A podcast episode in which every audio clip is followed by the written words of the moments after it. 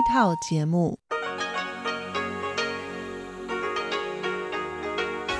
ที่นี่สถานีวิทยุเรดิโอไต้หวันอินเตอร์เนชันแนล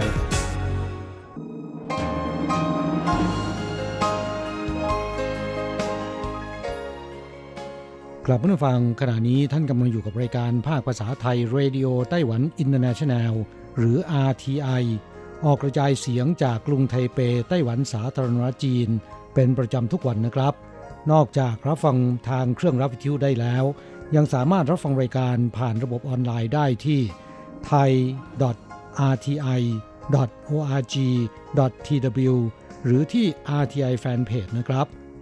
ขอเชิญติดตามรับฟังรายการของเราได้ ตั้งแต่บัดนี้เป็นต้นไป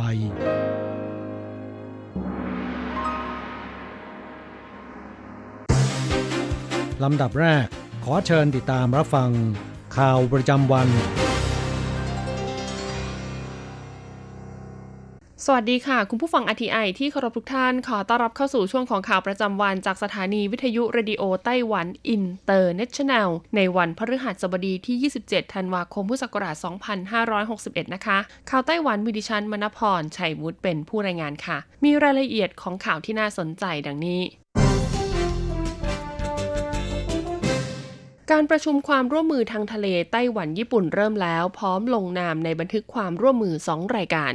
การประชุมว่าด้วยความร่วมมือทางทะเลระหว่างไต้หวันกับญี่ปุ่นสมัยที่ 3 เริ่มต้นแล้ววันนี้ที่กรุงโตเกียวประเทศญี่ปุ่น โดยมีประเด็นสำคัญในการหารือครั้งนี้ คือความร่วมมือในการช่วยเหลือค้นหา การสำรวจวิจัยด้านวิทยาศาสตร์ทางทะเล และการแก้ไขปัญหาเกี่ยวกับอุตสาหกรรมการประมง ซึ่งคาดว่านายซิวอิเหรินนะคะ ประธานสมาคมความสัมพันธ์ไต้หวันญี่ปุ่น และนายโอฮามิชิมิสุโอะประธานสมาคมการติดต่อญี่ปุ่นไต้หวัน จะร่วมกันลงนามในบันทึกความร่วมมือสำหรับการประชุมครั้งนี้จำนวน 2 รายการ ประกอบด้วย1นะคะปฏิบัติการป้องกันและจับกลุ่มการลักลอบเข้าเมืองโดยผิดกฎหมาย2ค่ะก็คือความร่วมมือด้านวิทยาศาสตร์ทางทะเล นายโอฮาชิมิสุโอะกล่าวว่าในช่วงไม่กี่ปีที่ผ่านมา ความสัมพันธ์ระหว่างไต้หวันญี่ปุ่นมีความแน่นแฟนมากขึ้น ดังนั้นในการประชุมครั้งนี้นะคะ น่าจะสามารถเสริมสร้างความร่วมมือในเรื่องกิจการทางทะเล ระหว่างไต้หวันกับญี่ปุ่นให้มีประสิทธิภาพมากขึ้นได้ และยังสามารถส่งเสริมความร่วมมือเพื่อป้องกันความปลอดภัย ให้กับชีวิตและทรัพย์สินของบุคลากรที่ประกอบอาชีพทางทะเล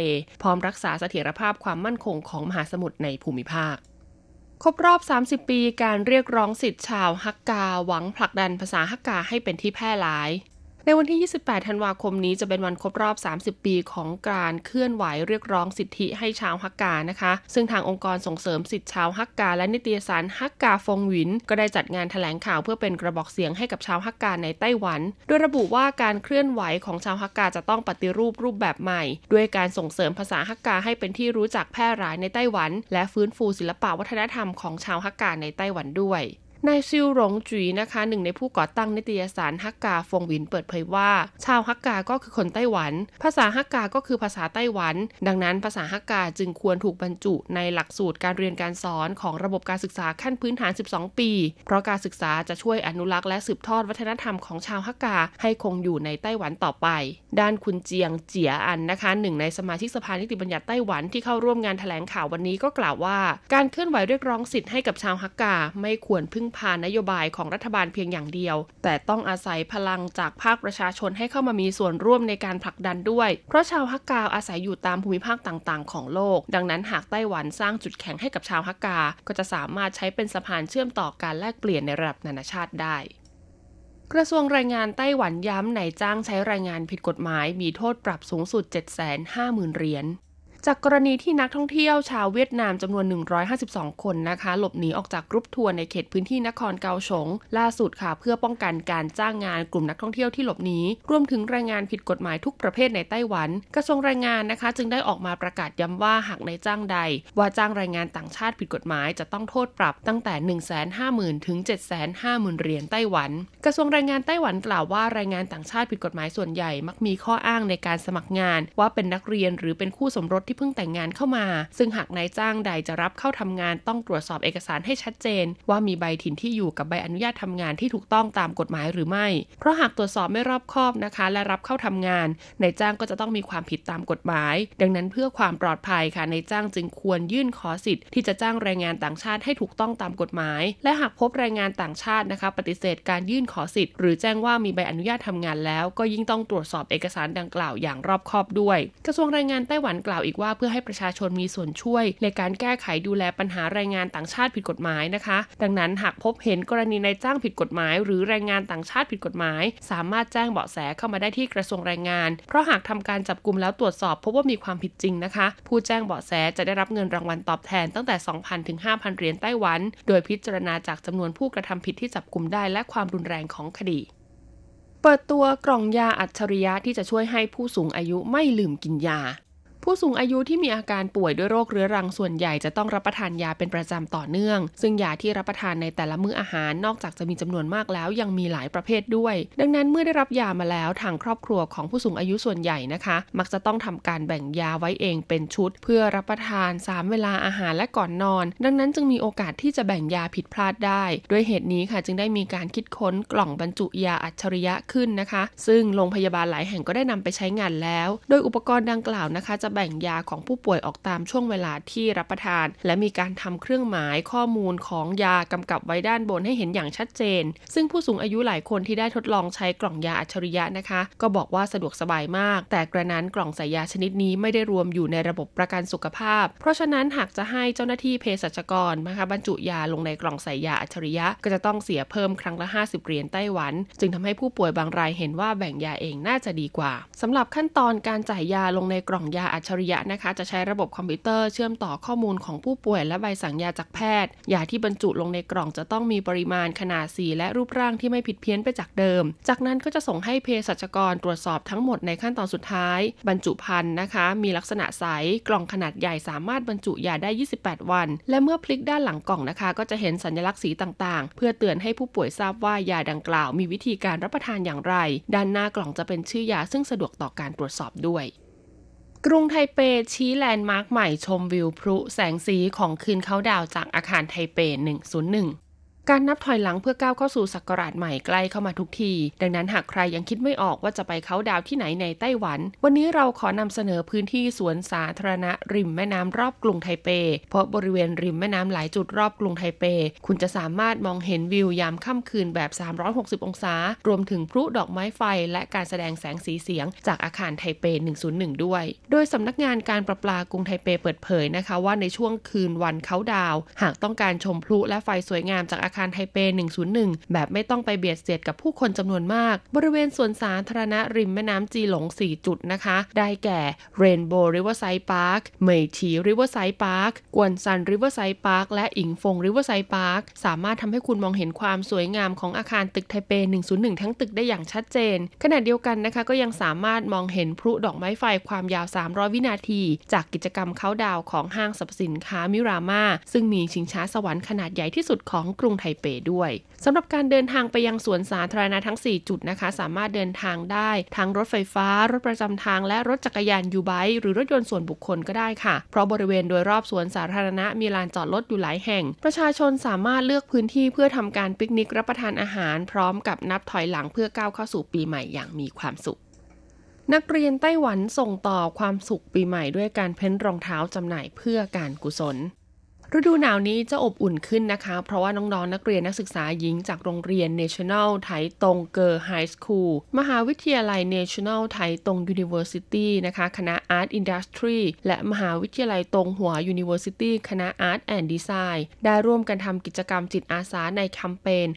2019 รักสุดใจไปกับศิลปะไร้พรมแดนของกองศึกษาธิการนะคะ เมืองไถตง ซึ่งจะมีการจัดนิทรรศการแสดงผลงานศิลปะนะคะ จากฝีมือของจิตอาสาและยังมีการจำหน่ายผลิตภัณฑ์ศิลปะภายในงานด้วย โดยเงินที่ได้จากการจำหน่ายสินค้าผลิตภัณฑ์นี้จะนำไปบริจาคให้กับมูลนิธิไถตง Christian Medical Foundation และนำไปใช้ก่อสร้างอาคารศูนย์โรคมะเร็งของเมืองไทยตรง สำหรับผลิตภัณฑ์งานฝีมือที่น้องๆ นักเรียนนักศึกษาจะนำไปจัดจำหน่ายในปีนี้ ประกอบด้วยรองเท้าผ้า canvas paint ลายนะคะจำนวน 150 คู่ กระเป๋า paint ลายนะคะ เป็นกระเป๋าผ้าจำนวน 40 ใบ ภาพวาดอวยพรปีใหม่จำนวน 20 ภาพ นอกจากนี้ยังมีพวงกุญแจและสมุดหนังสลักชื่อ รวมไปถึงโคมไฟรูปแบบต่างๆนะคะ อีกมากมาย ซึ่งผลิตภัณฑ์ทุกชิ้นที่นำมาจำหน่ายล้วนมีเพียงชิ้นเดียวในโลก เพราะฉะนั้นจึงเหมาะอย่างยิ่งที่จะซื้อเป็นของขวัญในช่วงเทศกาลแห่งความสุขส่งท้ายปีเก่าต้อนรับปีใหม่แบบนี้ จบการรายงานข่าวในไต้หวันจากดิฉันมณพรชัยวุฒิค่ะ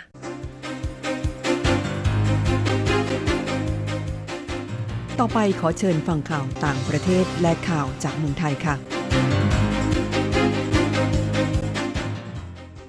สวัสดีค่ะ คุณผู้ฟังที่เคารพ ช่วงของข่าวต่างประเทศและข่าวในเมืองไทยรายงานโดยดิฉันการจยากริชยาคมค่ะ ข่าวต่างประเทศสำหรับวันนี้นั้นเริ่มจากข่าว อินโดนีเซียยกระดับเตือนภัยภูเขาไฟ เปลี่ยนเส้นทางเที่ยวบินที่บินผ่าน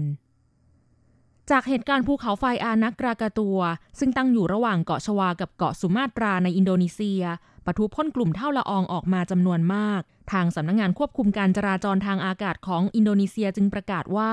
ได้เปลี่ยนเส้นทางเที่ยวบินทั้งหมดที่บินผ่านภูเขาไฟอานักรากาตัว เนื่องจากทางการได้ยกระดับเตือนภัยเป็นสีแดง ซึ่งเป็นระดับสูงสุดอันดับสอง และกำหนดเขตห้ามบินในรัศมี 5 กิโลเมตร รอบภูเขาไฟ หลังจากภูเขาไฟลูกนี้ถล่มบางส่วน จนเกิดคลื่นยักษ์สึนามิสูง 2-5 เมตร เมื่อวันเสาร์ที่ 23 ธันวาคมที่ผ่านมา โดยพัดถล่มสองฝั่งของช่องแคบซุนดาทำให้มีผู้เสียชีวิตแล้วอย่างน้อย 430 ราย บาดเจ็บและสูญหายจำนวนมากด้านรัฐบาลอินโดนีเซียประกาศเตือนประชาชนบริเวณช่องแคบซุนดา ให้อยู่ห่างจากฝั่งอย่างน้อย 1 กิโลเมตร เนื่องจากมีความเสี่ยงที่จะเกิดคลื่นยักษ์สึนามิระลอกใหม่ ข่าวต่อไป ปีนี้ญี่ปุ่นแขวนคอนักโทษประหารมากที่สุดเป็นประวัติการนายทาคาชิ ยามาชิตะ รัฐมนตรีว่าการกระทรวงยุติธรรมญี่ปุ่นแถลงว่า ญี่ปุ่นจะยังไม่ยกเลิกโทษประหารชีวิตในเร็วๆนี้ เนื่องจากการก่ออาชญากรรมเลวร้ายเหี้ยมโหดจะต้องรับโทษประหาร ล่าสุดเมื่อวันที่ 27 ธันวาคม ญี่ปุ่นทำการประหารนักโทษวัย 60 ปีและ 67 ปี ด้วยการแขวนคอ ในความผิดคดีฆาตกรรมฆ่ารัดคอผู้บริหารบริษัทลงทุนและลูกจ้างในปี 2531 และขโมยเงินไป 100 ล้านเยน หรือประมาณ 29 ล้าน3แสน5หมื่นบาทในปัจจุบัน แล้วนำศพไปโบกปูนฝังบนภูเขา คดีดังกล่าวพิพากษาให้ประหารชีวิตเมื่อปี 2547โดยคดีนี้สร้างความสะเทือนขวัญให้แก่สังคมอย่างยิ่ง ผู้พิพากษาตัดสินลงโทษประหารชีวิต หลังจากที่ได้พิจารณาอย่างถี่ถ้วนแล้ว ทั้งนี้ญี่ปุ่นเป็นประเทศพัฒนาแล้วเพียงไม่กี่ประเทศที่ยังคงมีโทษประหารชีวิต ประชาชนส่วนใหญ่สนับสนุนให้คงโทษนี้ไว้ โดยไม่สนใจเสียงวิพากษ์วิจารณ์ของนานาชาติ ปัจจุบันมีนักโทษที่รอการประหารชีวิตในญี่ปุ่นกว่าร้อยคน ในปีนี้ญี่ปุ่นประหารชีวิตนักโทษรวมแล้ว 15 คน มากที่สุดนับตั้งแต่เริ่มประกาศให้สาธารณชนทราบข่าวการประหารในปี 2541 โดยนักโทษ 13 รายแรกของปีนี้ ถูกประหารชีวิตพร้อมกันในเดือนกรกฎาคม 2561 เป็นเจ้าลัทธิโอมชินรีเกียว และสาวกที่ปล่อยก๊าซพิษซารินในรถไฟใต้ดินกรุงโตเกียว เมื่อปี 2538 และอาทยากรรมอื่น ๆ ด้านสื่อญี่ปุ่นรายงานว่า ทางการต้องการประหารกลุ่มโอมชินรีเกียว ก่อนที่สมเด็จพระจักรพรรดิอากิฮิโตะจะทรงสละราชสมบัติในวันที่ 30 เมษายน 2562ต่อไปขอเชิญคุณผู้ฟังรับฟังข่าวในเมืองไทยค่ะ ปีใหม่นี้รถไฟฟ้า BTS เตรียมเปิด Wi-Fi ฟรี 30 สถานี ติดตั้งประตูกั้นชานชาลาเพิ่มความปลอดภัย นายสุรพงษ์เลาหะอัญญา กรรมการผู้อำนวยการใหญ่บริษัทระบบขนส่งมวลชนกรุงเทพจำกัดมหาชนกล่าวว่า บริษัทมอบของขวัญปีใหม่ 2562 โดยร่วมกับบริษัท ALT Telecom จำกัดมหาชน ติดตั้ง Wi-Fi BTS Express ให้บริการฟรีอินเทอร์เน็ตไร้สาย แก่ผู้ใช้บริการทุกพื้นที่ บนสถานีรถไฟฟ้า BTS 30 สถานี ยกเว้นส่วนต่อขยายสายสุขุมวิทช่วงสถานีสำโรงถึงสถานีเคหะสมุทรปราการ และส่วนต่อขยายสายสีลม ช่วงสถานีวงเวียนใหญ่ถึงสถานีบางว่า นอกจากนี้ประมาณกลางเดือนมกราคม 2562 จะเริ่มดำเนินการติดตั้งประตูกั้นชานชาลาเพิ่มอีก 2 สถานี คือสถานีสุรศักดิ์และสถานีทองหล่อซึ่งเป็นสถานีที่มีผู้โดยสารใช้บริการเป็นจำนวนมาก จากเดิมติดตั้งที่สถานีอนุสาวรีย์ชัยสมรภูมิ พญาไท สยาม ชิดลม อโศก พร้อมพงษ์อ่อนนุช สาลาแดง และช่องนนทรี ด้านเส้นทางส่วนต่อขยายช่วงสถานีสำโรงถึงสถานีเคหะสมุทรปราการ ได้ติดตั้งประตูกั้นชานชาลาเสร็จสิ้นทุกสถานีแล้ว และในอนาคตจะทยอยติดตั้งให้ครบทุกสถานี รวมทั้งส่วนต่อขยายรถไฟฟ้าสายสีเขียว ช่วงหมอชิดถึงคูคตด้วย ต่อไปเป็นอัตราแลกเปลี่ยนประจำวันพฤหัสบดีที่ 27 ธันวาคม พุทธศักราช 2561 อ้างอิงจากธนาคารกรุงเทพสาขาไทเป โอนเงิน 10,000 บาทใช้เงินเหรียญไต้หวัน 9,670 เหรียญ แลกซื้อเงินสด 10,000 บาทใช้เงินเหรียญไต้หวัน 9,960 เหรียญ 1 ดอลลาร์สหรัฐใช้เงินเหรียญไต้หวัน 31.05 เหรียญแลกซื้อค่ะ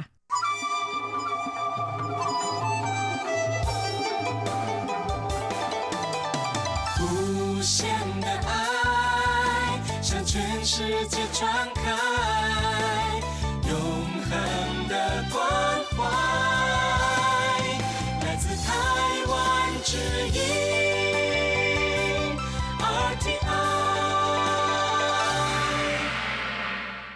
ครับคุณครับขณะนี้คุณกำลังติดตามรับฟังรายการภาคภาษาไทยจากสถานีวิทยุ RTI ซึ่งส่งกระจายเสียงจากกรุงไทเป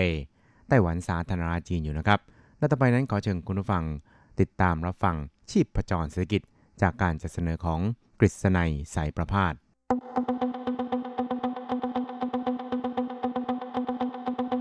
กิจก้าวไกลประชาสุขสันต์จับชีพประจรเศรษฐกิจสู่บันไดแห่งความผาสุก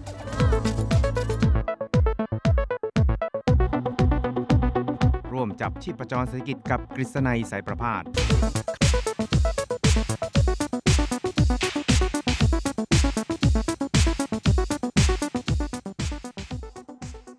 สวัสดีครับคุณผู้ฟังที่รักและเคารพทุกท่านครับ ผมกฤษณัยสารพาดก็กลับมาพบกับคุณผู้ฟังอีกครั้งหนึ่งครับ ในช่วงเวลาของชีพประจรเศรษฐกิจนะครับ ก็พบกันเป็นประจำทุกสัปดาห์ ในค่ำวันพระหัสแล้วก็เช้าวันศุกร์3 ครั้งด้วยกันนะครับ ก็จะนำเอาเรื่องราวความเคลื่อนไหวที่น่าสนใจทางด้านเศรษฐกิจในไต้หวัน มาเล่าสู่ให้กับคุณผู้ฟัง ได้เรับฟังกันครับ ครับสำหรับสัปดาห์นี้ก็มีหลายเรื่องครับที่จะมาเล่าให้สู่กันฟังครับ เรื่องแรกนั้นก็เป็นเรื่องราวเกี่ยวกับการนำทีมผู้ประกอบการ เกี่ยวกับทางด้านความคิดสร้างสรรค์นะครับเกี่ยวทางด้านเทคโนโลยีของไต้หวันเนี่ยจำนวนถึง 44 รายเนี่ยไปเข้าร่วมงานมหกรรมสินค้า อิเล็กทรอนิกส์การบริโภคที่ลาสเวกัสนะครับหรือเรียกกันว่า CES ครับ โดยเป็นการนำของกระทรวงเทคโนโลยีของไต้หวันสาธารณจีนนะครับ ซึ่งก็คาดว่าจะสามารถสร้างโอกาสทางการค้าได้เนี่ยนะครับอย่างน้อย 4,000 ล้านเหรียญไต้หวันนะครับ ซึ่งอันนี้เนี่ยก็ถือว่าเป็นข่าวดีครับ โดยนายเฉินเหลียงจีนะครับ ท่านรัฐมนตรีว่าการกระทรวงเทคโนโลยีของไต้หวันนะครับ ก็ได้ประกาศว่าไต้หวันนั้นจะมีบริษัทที่เป็นบริษัท ระดับแนวหน้าทางด้านไฮเทคในไต้หวันเนี่ยจำนวนถึง 44 รายนะครับ เข้าร่วมงานมหกรรมสินค้าอิเล็กทรอนิกส์เพื่อการบริโภคเนี่ยนะครับที่ลาสเวกัสหรือ CES เนี่ยนะครับจำนวนถึง 44 รายครับ แล้วก็คาดว่าจะสามารถสร้างโอกาสทางธุรกิจเนี่ยได้อย่างน้อย 4,000 ล้านเหรียญไต้หวันครับ ทั้งนี้นี่นะครับการนำคณะดังกล่าวไปยังเเข้าร่วมการแสดง สินค้านะครับที่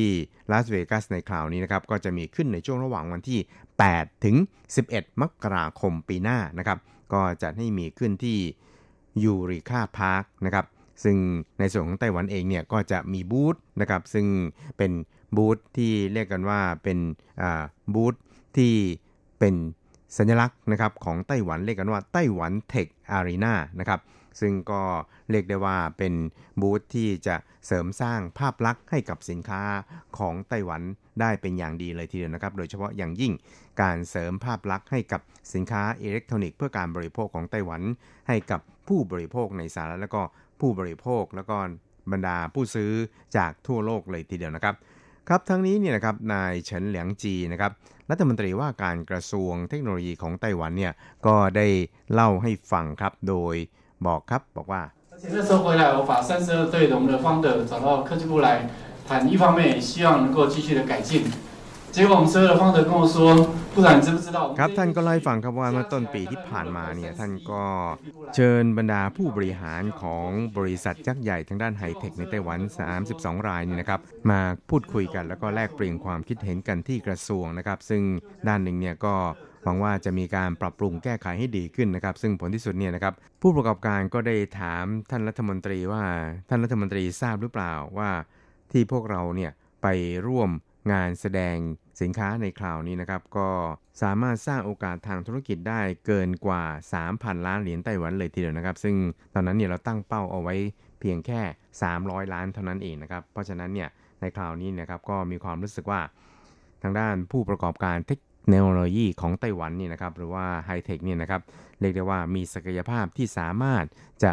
ทำให้ทั่วโลกเนี่ยยอมรับไต้หวันได้ดีมากยิ่งขึ้นเลยทีเดียวนะครับ เพราะฉะนั้นเนี่ยงานนี้เนี่ยก็ถือได้ว่าเป็นงานใหญ่มากพอสมควรทีเดียวครับ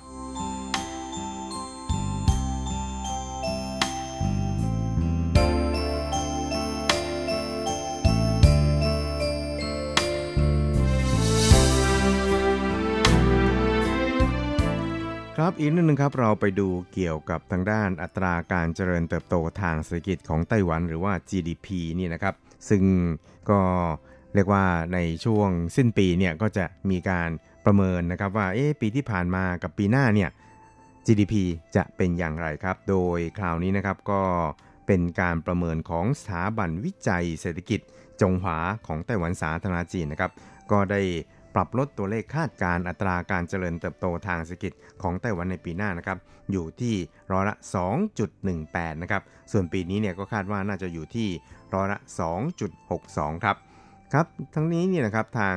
สถาบันวิจัยเศรษฐกิจจงหวานะครับก็ได้ระบุครับบอกว่าในปีหน้านี่นะครับตัวแปรที่จะทำให้ส่งผลกระทบต่อการพัฒนาเศรษฐกิจของทั่วโลกนี่นะครับก็เห็นจะได้แก่สงครามการค้าระหว่าง สหรัฐกับจีนนั่นเองครับ แล้วก็ยังมีปัจจัยที่เกิดจาก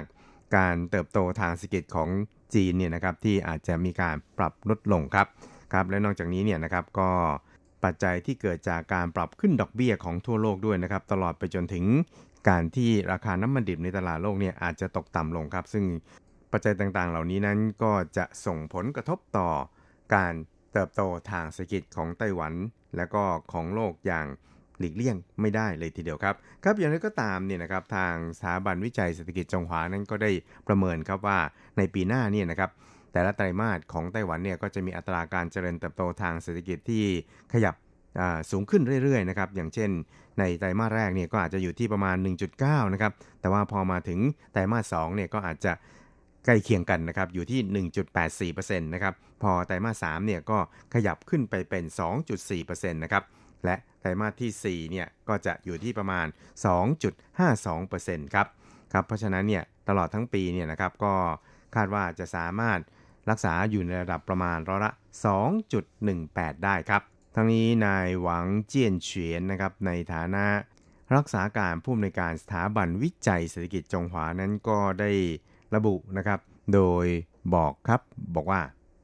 很可能就是包括我们的原物料油价的波动哈。 因为通常呢，原物料如果下跌，有时候反而是不好的事情，因为代表ครับเขาก็บอกครับบอกว่า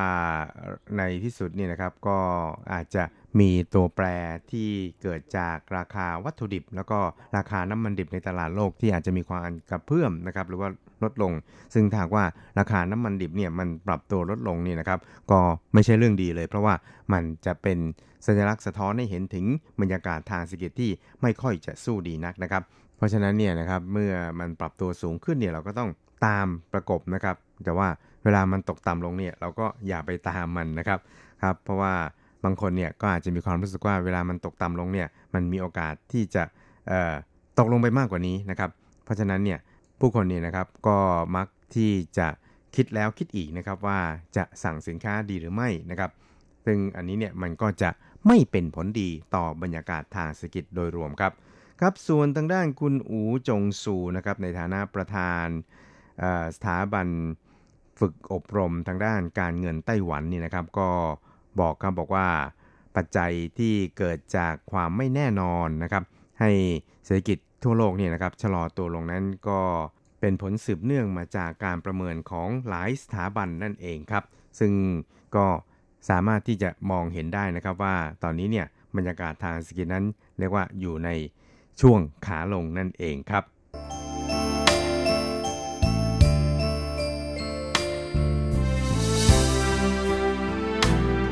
ครับอีกเรื่องครับเราไปดูกันที่การประชุม COP 24นะครับซึ่งก็คือการประชุมเกี่ยวกับอนุสัญญาว่าด้วยการเปลี่ยนแปลงสภาพอากาศของสหประชาชาตินะครับที่เรียกกันว่า UNF CCC นะครับซึ่งก็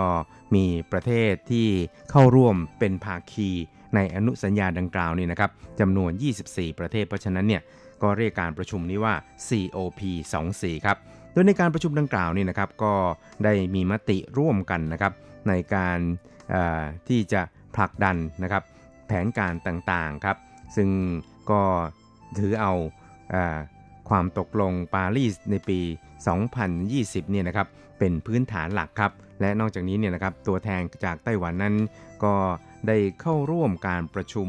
นอกรอบเนี่ยหลายรายการเลยทีเดียวนะครับ แล้วก็แสดงให้เห็นถึงศักยภาพ ในสังคมนานาชาติของไต้หวันว่าสามารถที่จะอุทิศคุณูปการของตัวเองเนี่ยนะครับให้กับประชาคมโลกได้ครับขณะเดียวกันเนี่ยก็ได้รับเสียงสนับสนุนจากพันธมิตรของไต้หวันเนี่ยให้เข้าร่วมใน UNFCCC นั่นเองครับ ครับทั้งนี้เนี่ยนะครับทางทบวงอนุรักษ์สิ่งแวดล้อมของไต้หวันนั้นก็ได้เปิดแถลงข่าวเกี่ยวกับการเข้าร่วมการประชุม COP24 ในคราวนี้นะครับ บอกว่า COP24 ในคราวนี้นั้นก็ได้มีมติที่จะผลักดันนะครับ ให้ความตกลงปารีสเนี่ยนะครับบรรลุผลตามที่ตั้งเป้าหมายเอาไว้ในปี 2020 นะครับ นอกจากนี้เนี่ยคณะผู้แทนของไต้หวันนั้นก็เข้าร่วมการประชุมนอกรอบเนี่ยหลายรายการด้วยกันนะครับ แล้วก็แสดงให้ทั่วโลกเนี่ยได้เห็นนะครับว่าไต้หวันนั้นมีศักยภาพพอเพียง ที่จะอุทิศตนให้กับประชาคมโลกครับขณะเดียวกันเนี่ยก็ได้รับแรงสนับสนุนจากมิตรประเทศพันธมิตรของไต้หวันเนี่ยหลายประเทศทีเดียวนะครับให้เข้าร่วมเป็นสมาชิกของ UNFCCC นั่นเองครับครับทางนี้นี่นะครับไต้หวันนะครับก็ได้ ส่งคณะผู้แทนเนี่ยนะครับเข้าร่วมการประชุมดังกล่าวนะครับ โดยการนำของนายไช่หงเต๋อนะครับรักษาการรัฐมนตรีว่าการทบวงอนุรักษ์สิ่งแวดล้อมครับแล้วก็นายเซี่ยอู่เจียวนะครับรัฐมนตรีช่วยว่าการกระทรวงการต่างประเทศของไต้หวันนะครับ ซึ่งหลังจากที่กลับจากการประชุมดังกล่าวแล้วก็มีการเปิดการถแถลงข่าวนะครับ ซึ่งก็ได้ระบุครับบอกว่า ในการนี้ครับไต้หวันเนี่ยก็ได้อาศัยโลโก้ที่เป็นคำขวัญของไต้หวันเนี่ยติดบนรถยนต์ไฟฟ้าเข้าออกการประชุมเนี่ยนะครับอย่างคึกคักทีเดียวครับ โดยคำขวัญนี้ก็เป็นคำขวัญที่บอกว่า combating climate change ไต้หวัน can help นะครับเพื่อแสดงให้เห็นถึงศักยภาพ และก็ความมั่นใจ ความมุ่งมั่นของไต้หวันครับ ที่จะยื่นมือเข้าร่วมการอนุรักษ์สิ่งแวดล้อม แล้วก็เข้าร่วมกับ ประชาคมโลกในการสกัดกั้นไม่ให้เกิดสภาวะโลกร้อนขึ้นนั่นเองครับในเซี่ยอู่เจียวในฐานะรัฐมนตรีช่วยว่าการกระทรวงการต่างประเทศของไต้หวันนะครับ ซึ่งก็ได้เข้าร่วมการประชุมในคราวนี้ก็บอกว่า在国际支持上面15个友邦国家帮我们致函然后在会场上面9个友邦ครับเขาก็บอกว่าในการประชุมคราวนี้ครับก็มี 15 ประเทศพันธมิตรของไต้หวันเนี่ยได้ทำหนังสือเรียกร้องให้ UNFCCC นี่นะครับรับไต้หวันเข้าเป็นสมาชิกครับ นอกจากนี้เนี่ยก็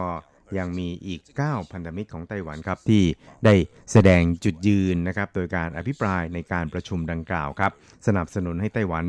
ได้เข้าร่วมใน UNFCC ครับ และนอกจากนี้ไต้หวันเนี่ยก็ได้เข้าร่วมการประชุมสำคัญสำคัญของ UNFCCC นี่นะครับ ถึง 38 รายการนะครับ โดยท่านรัฐมนตรีว่าการทบวงสิ่งแวดล้อมของไต้หวันเนี่ยก็ได้เข้าร่วม ในการสัมมนาดังกล่าวเนี่ยด้วยตนเองถึง 20 รายการนะครับ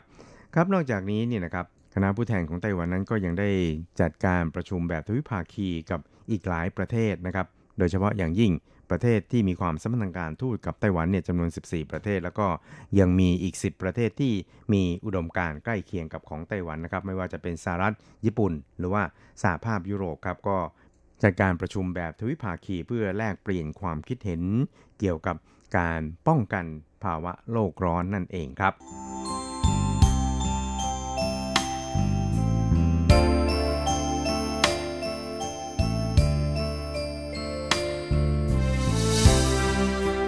ท่านผู้ครับเวลาของชีพจรเศรษฐกิจในวันนี้ก็หมดลงแต่เพียงเท่านี้ครับ เราจะกลับมาพบกันใหม่ในสัปดาห์หน้า สวัสดีครับ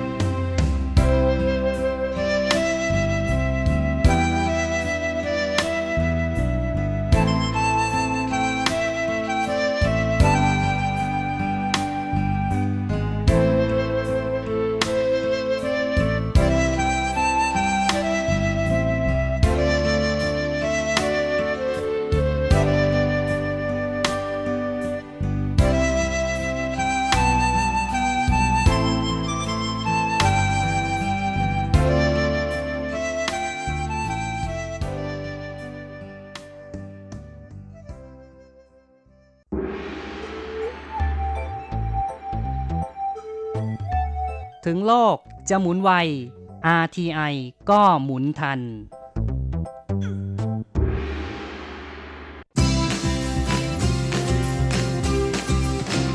ข่าวเด็ดกีฬามัน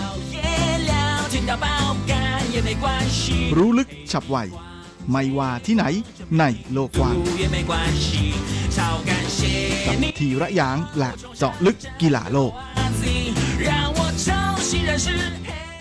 สวัสดีครับคุณฟังทุกท่านผมธีระยางพร้อมด้วยเจาะลึกกีฬาโลกประจำสัปดาห์นี้ก็กลับมาพบกับคุณฟังอีกแล้ว เช่นเคยเป็นประจำพร้อมข่าวกีฬาเด็ด ๆ มันๆ จากทั่วโลกและสำหรับสัปดาห์นี้แม่เราก็มาคุยกันที่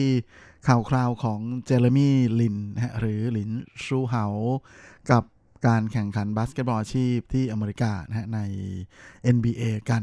โดยในปีนี้นั้นลินชูเฮานะก็ย้ายค่ายนะเปลี่ยนจาก Brooklyn Nets นั้นย้ายมาอยู่ทีม Atlanta Hawks โดยในช่วงแรกนะแหมชีวิตใหม่ของเขาในแอตแลนตาก็ไม่ค่อยจะโอเคสักเท่าไหร่นะเพราะว่า head coach ของทีมนั้นก็หนักไปในทางใช้งาน point guard ที่เพิ่งจะ trade มาไม่นานนะฮะ เป็นมือใหม่แต่ว่าไฟแรงแล้วก็มาแรงมากๆ อย่างTrae Young มากกว่านะแล้วก็มักจะปล่อยให้ลินซูเฮานั้นลงมาในช่วงเวลาที่แทบจะไม่มีประโยชน์แล้ว อย่างไรก็ดีนะฮะแหมระยะหลังมานี้ จากการที่ลินซูเฮานั้นฟอร์มดีขึ้นเรื่อยๆนะตั้งแต่หายจากการบาดเจ็บเป็นต้นมานะทำให้โอกาสในการลงสนามของเขานั้น ก็ค่อนข้างจะต่อเนื่องนะและประการสำคัญก็คือในช่วง quarter ที่ 4 นั้นลินชูเฮานะที่ถือว่าอยู่ในทีมตัวสำรองของทีมฮอกนะฮะก็สามารถที่จะสร้างผลงานที่ดีนะแล้วก็สร้าง Impact ให้กับเกมได้ดีมากจนทำให้ทีมนั้นพลิก กลับมาชนะอยู่หลายครั้งเลยทีเดียว โดยล่าสุดนั้นเขาก็ได้โอกาสลงสนามนะในการแข่งขันที่พบกับดีทรอยต์พิสตันซึ่งลินซูเฮาก็ทำผลงานได้ดีอีกแล้วนะฮะเขาสามารถทำได้ถึง 10 คะแนน แล้วก็ทำ assist นะฮะไป 4 ครั้ง และ rebound ได้ 3 ครั้ง แต่ว่าที่ถือเป็นบทบาทสำคัญของลินซูเฮาในการลงมาเปลี่ยนเกมนั้นก็คือในช่วงท้ายการแข่งขันนะฮะนาที เขาทำได้ถึง 6 คะแนนเลยนะฮะโดยในจุดนี้เป็นการชู้ตลูกโทษ 4 ลูกนะฮะในช่วงระยะเวลาที่แหมนับกันเป็นวินาทีแล้วนะก็เป็นอะไรที่บีบใจมาก ๆ แต่ลินชูเฮานั้นชู้ตลงทั้งหมดเลย ประกอบกับ ผู้เล่นอีกคนหนึ่งนะฮะของอทีม Hawks ก็คือ Vince Carter นั้นสามารถทำคะแนนได้สูงที่สุดในฤดูกาลแข่งขันปีนี้นะฮะก็คือ 18 คะแนนทำให้ทีม Hawks นั้นเอาชนะ Pistons ไปวุดวิดเลยนะฮะ98 ต่อ 95 ถือเป็นชัยชนะ 3 นัดรวดนะฮะโดย 2 นัดก่อนหน้านั้นก็เป็นการเอาชนะ วอชิงตันวิสาดกับนิวยอร์กนิกนะฮะ ซึ่งลินซูเฮาก็ทำคะแนนได้ขึ้นหลักเป็นเลข 2 หลักทั้ง 3 เกมนี้เลย จึงไม่น่าแปลกใจนะฮะ ที่ทางโค้ชนั้นจะไว้ใจให้หลินซูเหาได้โอกาสลงสนามในวินาทีชี้เป็นชี้ตายอีกครั้งหนึ่งนะฮะโดยในตอนที่เวลาในการแข่งขันเหลือเพียง 1 นาทีกับอีก 22 วินาทีนั้นเขาก็มีโอกาสได้เลย์อัพนะฮะแล้วก็ทำคะแนนได้ ก่อนที่หลังจากนั้นในตอนที่เหลือ 21 วินาทีสุดท้าย เขาได้โอกาสชุดลูกโทษนะฮะสองลูก และชุดลงได้สำเร็จด้วย แม้ว่าหลังจากนั้นเร็กกี้แจ็กสันของพิสตันนะจะสามารถทำคะแนนไล่ตามมา จนห่างกันเพียงแค่ 1 คะแนนเท่านั้น แต่ก่อนหมดเวลา 12 วินาทีนะลินชูเฮาได้โอกาสไปชูดลูกโทษอีกครั้งหนึ่งนะสองลูกเหมือนกัน โดยเจ้าตัวสามารถ ชูดลงไปทั้ง 2 ลูกเลยนะก็เลยทำให้ทีมฮอคนะทำคะแนนห่างจากพิสตันถึง 3 คะแนน และตอนที่เหลือเวลาในการแข่งขัน 4.9 วินาทีนะมาโอ้โห เวลามันแบบเบียดแล้วก็ เป็นอะไรที่มันตื่นเต้นแล้วก็เฉียดแบบมานิดเดียวสุดๆกันจริง ๆ นะฮะ ทีม Pistons โดย Langston Galloway นั้น ดันชู้ตไม่ลงนะในขณะที่ Kent Bazemore ของทางฟาก Hawks นะฮะ ได้โอกาสชู้ตลูกโทษ 2 ลูกอีกตอนที่เหลือ 4 วินาทีนะฮะ แล้วก็ชู้ตลงทั้ง 2 ลูกด้วย ก็เห็นได้ชัดเลยทีเดียวนะว่าลูกโทษทั้ง 6 ลูก 6 คะแนน ในช่วงเวลาที่มันบีบหัวใจสุดๆ ของทีม Hawks นั้น ผู้เล่นทั้งสองคนก็คือหลินชูเหานะฮะกับ Kent Bazemore นั้นไม่พลาดเลยนะฮะก็เลยทำให้ทีม Hawks คว้าชัยชนะไปได้ในที่สุด จริงๆ หลังจบ2 quarter แรกนะฮะ คาร์เตอร์ที่ทำได้ถึง 14 คะแนนนั้นก็ช่วยให้ฮอกนั้นมีคะแนนที่นำพิสตันห่างถึง 17 คะแนนเลยทีเดียวนะแม้ว่าหลังจากนั้นในช่วงครึ่งหลังนะช่วงต้นนั้นทางพิสตันจะทำคะแนนไล่ ตีตามมาจนกลับมาแซงได้นะแต่ว่าอเล็กซ์เลนก็เป็นคนที่ช่วยให้ฮอกนั้นกลับมานำอีกครั้งหนึ่งนะจนสุดท้ายหลินชูเหานะก็มามีบทบาทสำคัญในการย้ำชัยชนะให้กับทีมได้สำเร็จนะฮะโดยในส่วนของเปอร์เซ็นต์การชุดลงนั้นทีมฮอกนะฮะมีเปอร์เซ็นต์การชุดลง 51.3%ในขณะที่พิสตันนั้นอยู่ที่ 43% และแน่นอนนะฮะว่าอีกอย่างหนึ่งที่สถิติของฮอกดีกว่าพิสตันมาก ๆ นะก็คือจริง ๆ สถิติของพิสตันดีสุดในช่วงของการ rebound ในเกมบุกนะฮะที่จะแย่งบอลคืนมาได้สูงเป็นอันดับ 3 ของ NBA เลยนะฮะแต่ว่าในนัดนี้เกมรับของทางฟาก Hawks นั้นสามารถยันจนอยู่นะฮะและทำให้ Pistons นั้นได้ rebound ในเกมบุกเพียงแค่ 5 ครั้งเท่านั้นเองนะในขณะที่ Hawks นั้นสามารถทำได้ถึง 15 ครั้งเลยทีเดียวสำหรับอเล็กซ์เลนนั้นก็ทำคะแนนไปได้ 15 คะแนนฮะแล้วก็สร้างสถิติใหม่ของเขาในฤดูกาลนี้ ในเรื่องของสถิติการ rebound นะที่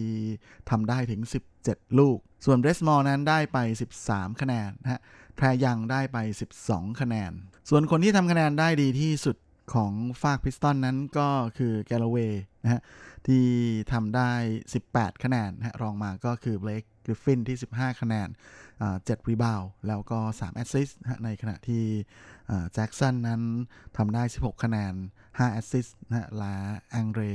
Drummond 13 คะแนน 15 rebound แล้วก็ 5 assist และจากผลงานที่ดีมากๆของหลินชูเหาในระยะหลังมานี้นะฮะก็ทำให้แหมมีข่าวลือเกี่ยวกับ เจ้าตัวออกมาไม่น้อยนะฮะว่ามีโอกาสที่จะถูก trade ไปอยู่ทีมอื่น และหลังจบการแข่งขันเจ้าตัวก็ได้ขึ้นไปโพสต์บนโซเชียลส่วนตัวนะฮะบอกว่าเป็นชัยชนะ 3 นัดติดนะฮะแต่ละนัดเราก็เล่นได้ดีมากขึ้นเรื่อยๆ ส่วนอเล็กซ์เลนนะฮะก็ให้สัมภาษณ์หลังจบการแข่งขันบอกว่าในตอนแรกนั้น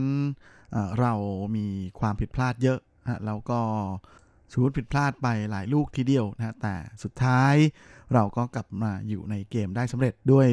ความตั้งใจที่จะต่อสู้อย่างไม่ยอมแพ้ จนสามารถคว้าชัยชนะมาได้ในที่สุด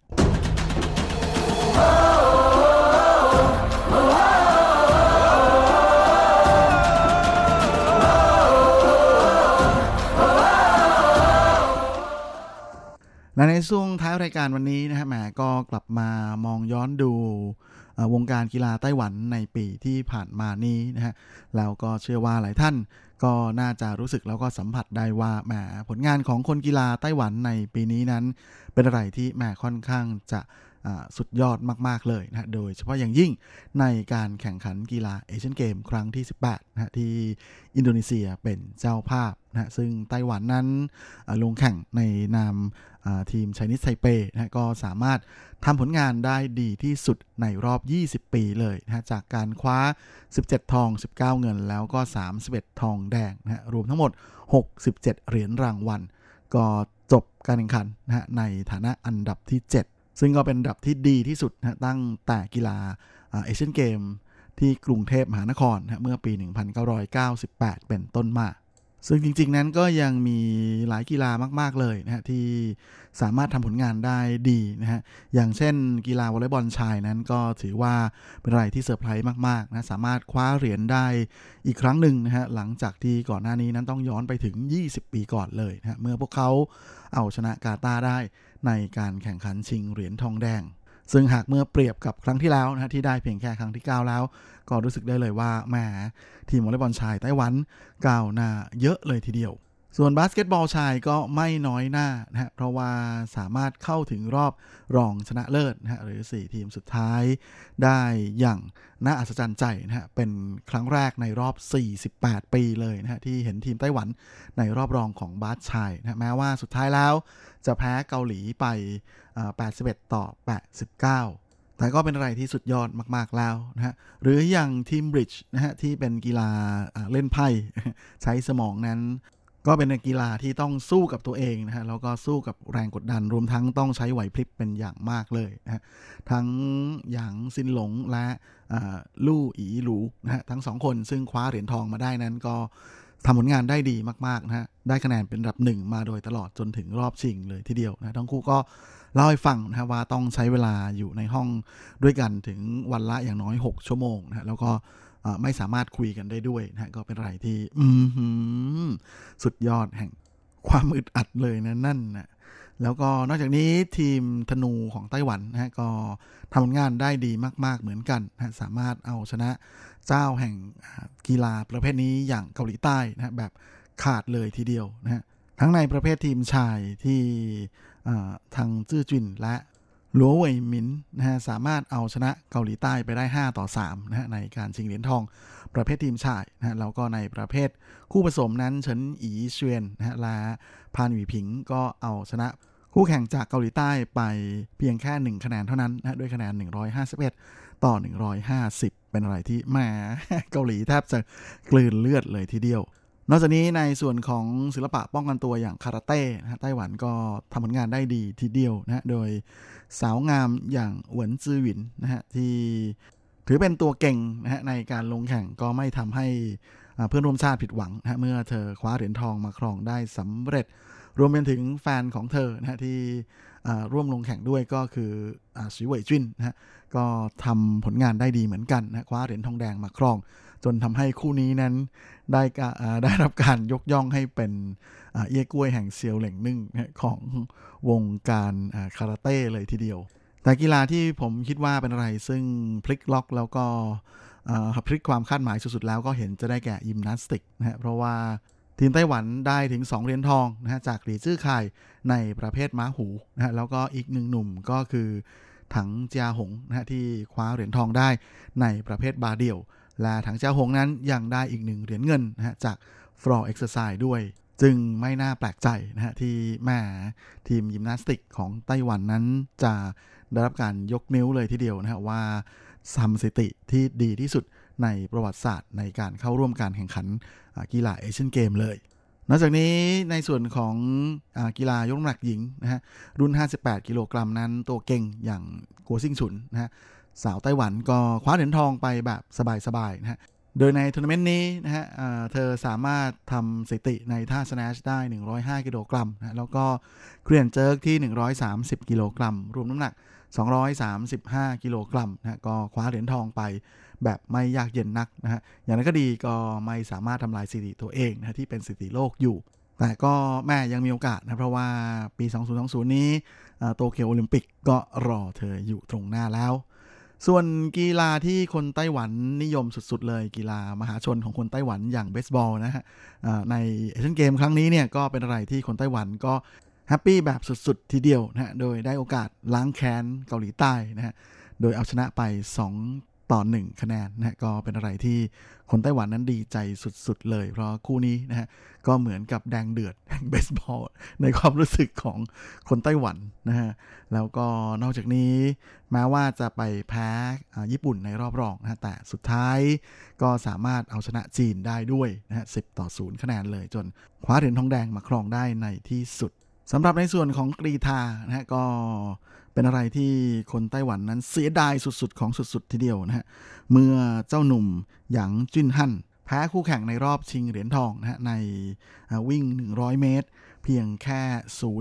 0.001 วินาทีเท่านั้นเองนะก็เป็นอะไรที่เสียดายสุดๆ ได้เพียงแค่เหรียญเงินนะฮะแต่แค่นี้ก็เป็นอะไรที่สุดยอดมากๆแล้วนะฮะและอันดับหนึ่งในความประทับใจของคนไต้หวันในเอเชียนเกมปีนี้เลยก็น่าจะได้แก่ไต้ซื่ออิง ที่คว้าเหรียญทองเหรียญแรก ให้กับทีมไต้หวันได้สำเร็จในกีฬาแบดมินตันในส่วนของหญิงเดี่ยวนะฮะโดยในรอบชิงนั้นไต้ซื่ออิง ใช้เวลาเพียงแค่36นาทีนะก็เก็บคู่แข่งไป 2 เกมรวดเลย ครับในเวลาของรายการสัปดาห์นี้ก็หมดลงสลาวผมก็คงจะต้องขอตัว ขอลาไปก่อนในเวลาเพียงเท่านี้เอาไว้เราค่อยกลับมาพบในครั้งอาทิตย์หน้าเช่นเคย ในวันและเวลาเดียวกันนี้เฮงๆและสวัสดีครับ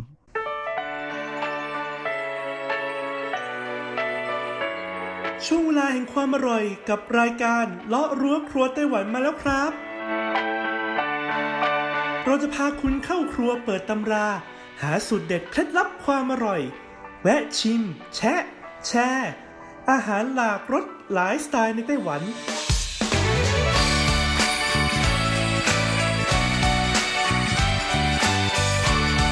ที่มาพร้อมกับไอเดียสร้างสรรค์และสุขภาพ เสิร์ฟความอร่อยโดยดีเจยุ้ยมณพร ชัยวุฒิ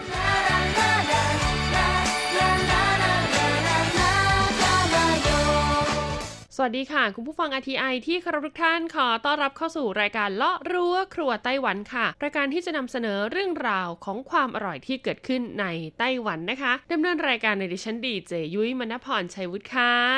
สำหรับเรื่องราวความอร่อยของเราในปี 2018 นี้นะคะ ก็เดินทางมาจนถึงสัปดาห์สุดท้ายของปีแล้วล่ะค่ะ คุณผู้ฟังปรบมือ สัปดาห์สุดท้ายทั้งทีนะคะ เราก็ต้องสร้างความคึกคักกันหน่อยดีกว่านะคะ คุณผู้ฟังให้เข้ากับบรรยากาศของสัปดาห์นี้นะจนถึงสัปดาห์หน้าเลยทีเดียวไม่ว่าจะเป็นเรื่องราวของวันคริสต์มาสที่เพิ่งผ่านพ้นมานะคะ รวมไปถึงนี่เลยค่ะ คืนเขาdown อ่าเพื่อก้าวเข้าสู่ศักราชใหม่นะคะพุทธศักราช 2562 หรือว่าคริสต์ศักราช 2019 นั่นเองค่ะ แน่นอนค่ะเมื่อพูดถึงความคึกคักอ่าในช่วงวันเขาดาวขึ้นปีใหม่แบบนี้เราก็จะต้องนึกถึงปาร์ตี้ปาร์ตี้นะคะ ก็คืองานสังสรรค์รื่นเริงนั่นเองนะคุณผู้ฟังไม่ว่าจะเป็นคนไทยคนไต้หวัน หรือจะเป็นคนชาติใดศาสนาใดก็ตามค่ะ ก็จะมีกิจกรรมนะคะของแต่ละท้องถิ่นแต่ละพื้นที่เพื่อเฉลิมฉลองการก้าวเข้าสู่ศักราชใหม่แบบนี้ค่ะ และแน่นอนนะคะว่าเมื่อเราก้าวเข้าสู่ศักราชใหม่แล้ว ความทุกข์หรือว่าสิ่งไม่ดีต่างๆ ที่เกิดขึ้นในปีที่แล้วก็ขอให้มันอยู่กับปีที่แล้วไปค่ะ ให้มันเป็นอดีตนะคะ เป็นอดีตที่จะทำให้เราสามารถก้าวต่อไปข้างหน้าได้อย่างมีความสุขนั่นเองและในไต้หวันเองนะคะเขาก็จะมีกิจกรรมเขาดาวนะคะ คุณผู้ฟัง ซึ่งแน่นอนว่าไฮไลท์หรือว่าแลนด์มาร์กเนี่ย ก็คงจะต้องหนีไม่พ้นอาคารไทเป 101 ค่ะ ซึ่งข่าวล่าสุดก็คือว่าในคืนวันเขาดาวจนกระทั่งก้าวเข้าสู่วันขึ้นปีใหม่นะ สถานีรถไฟฟ้าทั่วกรุงไทเปเลยนะคะ ทุกสายเลยก็จะเปิดให้บริการตลอด 24 ชั่วโมงเลยทีเดียวนะยังไงก็ต้องขอขอบคุณเจ้าหน้าที่ของรถไฟฟ้าไทเปด้วยนะคะที่อืนะในวันที่เราสนุกสนานกันนะคะเขาก็ยังทำงานอย่างหนักหน่วงเลยทีเดียวนะเพื่ออำนวยความสะดวกให้กับพวกเราทุกคนนั่นเองค่ะ และสิ่งที่ควบคู่กับปาร์ตี้สนุกสนุกก็ต้องแน่นอนค่ะคุณผู้ฟังก็คือเรื่องราวของอาหารอร่อยอร่อยอ่าปาร์ตี้นะสนุกสนานแต่พอกินอาหารเข้าไปแล้วเอิมรสชาติอะไรเนี่ยนะคะ ก็คงจะไม่ได้ถูกไหมล่ะ วันนี้เรื่องราวความอร่อยของเรานะคะ ก็จะขอนำเสนอค่ะร้านอาหาร หรือว่าต้องบอกเลยว่าสถานที่นะคะ จัดงานปาร์ตี้ฉลองเขาดาวปีใหม่ ที่จะสามารถมองเห็นวิว อาคารไทเป 101 นะคะ ที่สำคัญยังมีอาหารรสชาติที่เรียกได้ว่าดีงามมากๆนะคะ อร่อยมากๆ รอให้บริการอยู่ด้วย จะมีพิกัดไหนจุดไหนกันบ้างทั่วไทเปถ้าพร้อมแล้วเราไปเปิดตำราความอร่อยกันเลยค่ะ ช่วง เปิดตำรา ความอร่อย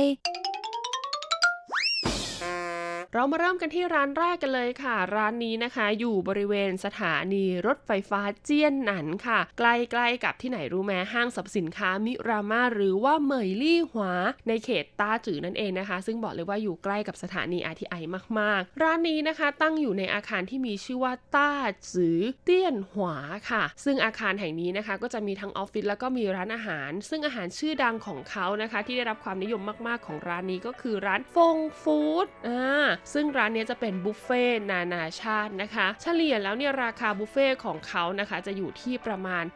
999 เหรียญไต้หวันจนกระทั่งถึง 1,299 เหรียญไต้หวันแล้วแต่ช่วงเวลาแล้วก็เทศกาลนะคะ ซึ่งในคืนวันเขาดาวนะคะผู้ฟังร้านนี้เนี่ยเขาก็จะเปิดให้บริการนะคะ ตั้งแต่เวลา3ทุ่มครึ่ง อันนี้เขาเรียกว่าเป็นรอบพิเศษนะ ด้วยการขนอาหารนะคะบุฟเฟ่นานาชาติ จากร้านฟงฟู้ดนี่แหละค่ะ ขึ้นไปนะคะ ไว้อยู่บนชั้น12 คุณผู้ฟัง ซึ่งบริเวณชั้น 12 ของตึกนี้นะคะ เราก็จะสามารถมองเห็นนะคะวิวของอาคารไทเป 101 ได้อย่างชัดเจนเลยทีเดียวนะ ซึ่งเมื่อเขาขนอาหารขึ้นไปถึงชั้น 12 เพื่อให้เราได้ชมวิวในยามราตรีใช่ไหมราคาอาหารก็จะต้องแพงขึ้นค่ะ จากเดิมที่อย่างยุ้ยบอกไปก็จะอยู่ที่ 900ถึง1,200นะคะสำหรับคืนวันนั้นนะ ใครที่อยากจะเข้าร่วมงานพาชีนะคะ ก็จะต้องจ่ายค่าตั๋วนะคะ เข้างาน 1,599เหรียญไต้หวัน ซึ่งคุณก็จะได้รับประทานอาหารเลิศรสนะคะ แล้วเขาก็จะมีในส่วนของของที่ระลึกนะคะ มอบให้กับผู้ที่เข้าไปใช้บริการในคืนนั้นด้วยที่สำคัญทางร้านเนี่ยนะยังมีการจับฉลากรางวัลแจกของขวัญให้กับผู้เข้าร่วมงานอีกด้วยล่ะค่ะสำหรับใครที่สนใจนะคะ ก็สามารถโทรไปสอบถามข้อมูลเพิ่มเติมได้เลยค่ะ ที่เบอร์ 028502699ต่อไปที่ 181 ด้วยนะคะ มาต่อกันที่บริเวณที่ 2 เลยนะคะ ที่จะมีการจัดปาร์ตี้ในคืนเขาดาวค่ะ ซึ่งนะคะแหล่งจัดปาร์ตี้แหล่งที่ 2 นะคะ ที่คุณจะสามารถริมรสอาหารอร่อยๆ แล้วก็สามารถมองเห็นวิวของอาคารไทเป 101 ได้นะคะ ก็คือที่บริเวณโรงแรมหวังเฉาต้าจิ๋วเตี้ยนค่ะ ภาษาอังกฤษนะคะ โรงแรมนี้ก็มีชื่อว่า Sun World Dynasty Hotel ไทเปนั่นเอง พิกัดของโรงแรมนี้นะคะ อยู่ใกล้กับสนามกีฬาไทเปอารีนาค่ะคุณผู้ฟัง ซึ่งโรงแรมนี้นะคะ เขามีห้องอาหารที่จัดเลี้ยงอาหารแบบบุฟเฟ่นานาชาติอยู่แล้วด้วยนะ ราคาของเขานะคะ ปกติแล้วก็จะอยู่ที่ 800 ถึง 1,000 เหรียญไต้หวันค่ะ กับห้องอาหารที่มีชื่อว่าซันนี่บุฟเฟ่แต่ในวันนั้นค่ะต้องบอกเลยว่าพิเศษมากๆ เพราะเขาก็จะขนเอาความอร่อย ของห้องอาหารซันนี่บุฟเฟ่เนี่ยแหละค่ะคุณผู้ฟังขึ้นไปไว้บนชั้น 15 โหยซึ่งต้องบอกเลยนะคะว่าเป็นโถงใหญ่มากๆ แล้วก็เป็นชั้นที่สูงมากๆคุณสามารถมองเห็นวิวนะคะพลุแล้วก็ไฟสวยงามจากอาคารไทเป 101 ได้อย่างชัดเจน เมนูพิเศษในวันนั้นนะคะ จะมีการนำเอากุ้งมังกรนะคะ มาทำเป็นอาหารนะคะ เพื่อให้บริการกับลูกค้าด้วยทำให้ราคาอาหารในวันนั้นเนี่ยเพิ่มขึ้นนะคุณผู้ฟัง เป็นราคา 1,480 เหรียญต่อท่านค่ะ และที่สำคัญนะคะยังรับจำนวนจำกัดเพียงแค่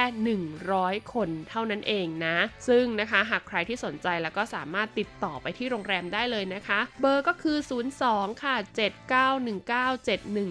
79197199 นะคะ ต่อไปที่แผนก 3310 หรือว่า 3311 ก็ได้ หรืออีกเบอร์หนึ่งนะคะก็คือ 02-79198399 ต่อไปที่แผนก 3050 หรือว่า 3305 ก็ได้นะคะ ซึ่งปาร์ตี้ของโรงแรม Sun World Dynasty นี้นะคะ จะเริ่มตั้งแต่เวลา 6 โมงเย็นค่ะ แล้วก็ไปสิ้นสุดนะคะ ในเวลาเที่ยงคืนหลังจากที่เขาดาวเสร็จเรียบร้อยแล้ว ต่อมาพิกัดที่ 3 ค่ะคุณผู้ฟังคือโรงแรมนะคะ ไทเปว่านหาวจิวเตียนค่ะ หรือว่าโรงแรมมาริออตไทเปนั่นเองนะคะ โรงแรมนี้ก็อยู่ไม่ห่างจากอาคารไทเป 101 มากนักนะคะ ซึ่งทุกปีโรงแรมนี้เนี่ยเขาก็จะมีการจัดปาร์ตี้ เฉลิมฉลองนะคะเขาดาวนะคะขึ้นปีใหม่อยู่แล้วนะ ซึ่งค่ะปีนี้พิเศษมากๆเลยนะคุณผู้ฟังเขามีจัดนะคะเขาดาวขึ้นปีใหม่ถึง 3 โซนในโรงแรมด้วยกันเลยทีเดียวนะคะ ซึ่งต้องบอกเลยว่าทุกโซนเนี่ยนะคะจะสามารถมองเห็นวิวนะคะพลุแล้วก็ไฟแสงสีเสียงเนี่ยจากบริเวณอาคารไทเป 101 ได้ทั้ง 3 โซนเลยทีเดียว โซนแรกนะคะตั้งอยู่บริเวณชั้น 20 ของโรงแรม Marriott ไทเปค่ะ ชื่อว่าห้องอาหาร INGE'S Bar and Grill นะคะ แน่นอนค่ะว่าก็จะเป็นบรรยากาศในสไตล์แบบบาร์นะคุณผู้ฟัง แล้วก็สามารถรับประทานอาหารที่เป็นอาหารสไตล์สเต็กหรือว่าอาหารปิ้งย่างได้ด้วยนะคะ บริเวณชั้น 20 นี้นะคะหากใครนะคะ เข้าพักในคืนวันนั้นนะ โดยจองห้องพักราคาตั้งแต่ 12,000 เหรียญไต้หวันขึ้นไปนะคะ คุณจะสามารถได้สิทธิ์นะคะ ในการเข้าร่วมงานปาร์ตี้นี้ฟรีเลยทีเดียว แต่หากใครนะคะไม่ได้จองห้องพักแต่อยากเข้าร่วมงานปาร์ตี้นี้นะคะ ก็สามารถซื้อบัตรเข้าร่วมงานได้นะคะ มูลค่า 1,500 เหรียญไต้หวัน แล้วก็มี service charge อีก 10%นะคะ ติดต่อไปที่เบอร์ 02 นะคะ 27181188 นะคะ i n g e Bar and Grill ห้องต่อมาค่ะเป็นห้องอาหารที่มีชื่อว่า Lobby Lounge นะคะคุณผู้ฟัง ห้องอาหารนี้ก็อยู่ที่ชั้น 20 เหมือนกันค่ะ แต่ว่าจะอยู่ข้างๆเยื้องๆใหม่ทีนึงนะคะ เพราะบริเวณห้องอาหารนี้เนี่ยจะเน้นเป็นในส่วนของ Lounge เลยนะก็คือจำหน่ายเครื่องดื่มเป็นส่วนใหญ่นะคะ แล้วก็เป็นเครื่องดื่มผสมแอลกอฮอล์หลากหลายประเภท แล้วก็จะมีพวกแน็กหรือว่าอาหารกินเล่นนิดหน่อยเสิร์ฟให้บริการนะคะ โดยปาร์ตี้ของห้อง Lobby and Lounge เนี่ยนะคะจะเริ่มตั้งแต4ทุ่มไปจนถึงเที่ยงคืนครึ่งเลยนะคุณผู้ฟังซึ่งนะคะบัตรเข้างานเนี่ยมี 2 ราคานะคะ ราคาแรกก็คือ 1,100 เหรียญไต้หวัน สามารถนำมาแลกเครื่องดื่มได้ ราคาที่ 2 คือ 2,088 เหรียญไต้หวันนะคะ สามารถแลกทั้งเครื่องดื่มแล้วก็อาหารได้ด้วยนะ ใครสนใจก็ติดต่อไปได้เลยค่ะ ที่เบอร์ 02-2175-7955และสุดท้ายค่ะสถานที่ที่ 3 นะคะ ของ Marriott ไทเปที่จะจัดงานปาร์ตี้เขาดาวก็คือชั้นที่